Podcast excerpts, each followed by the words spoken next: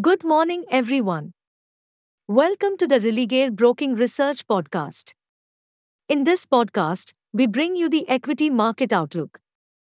First, look at the last session's highlights.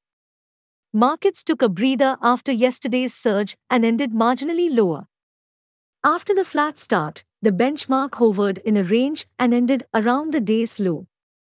Amid all, sectoral indices traded mixed wherein profit booking in banking and financials dragged the indices lower.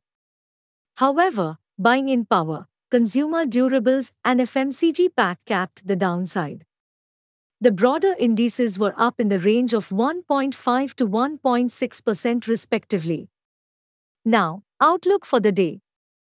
Markets may consolidate after the recent surge and it would be healthy. However, there will be no shortage of trading opportunities thanks to scheduled events like MPC's Monetary Policy Review Meet and the beginning of the earnings season.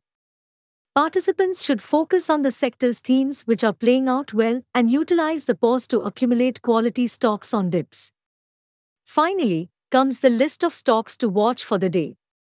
Bullish stocks Tata Consumer Products Limited, Power Finance Corporation Limited, Grasim Industries Limited, Bajaj Auto Limited, Marico Limited, DLF Limited. Hey friends! These were the updates for today. Thanks for listening. For more updates, follow our reports and recommendations. You can also contact your relationship manager or nearest branch. Please read the disclaimer document available on Religare Online. Com disclaimer before trading or investing.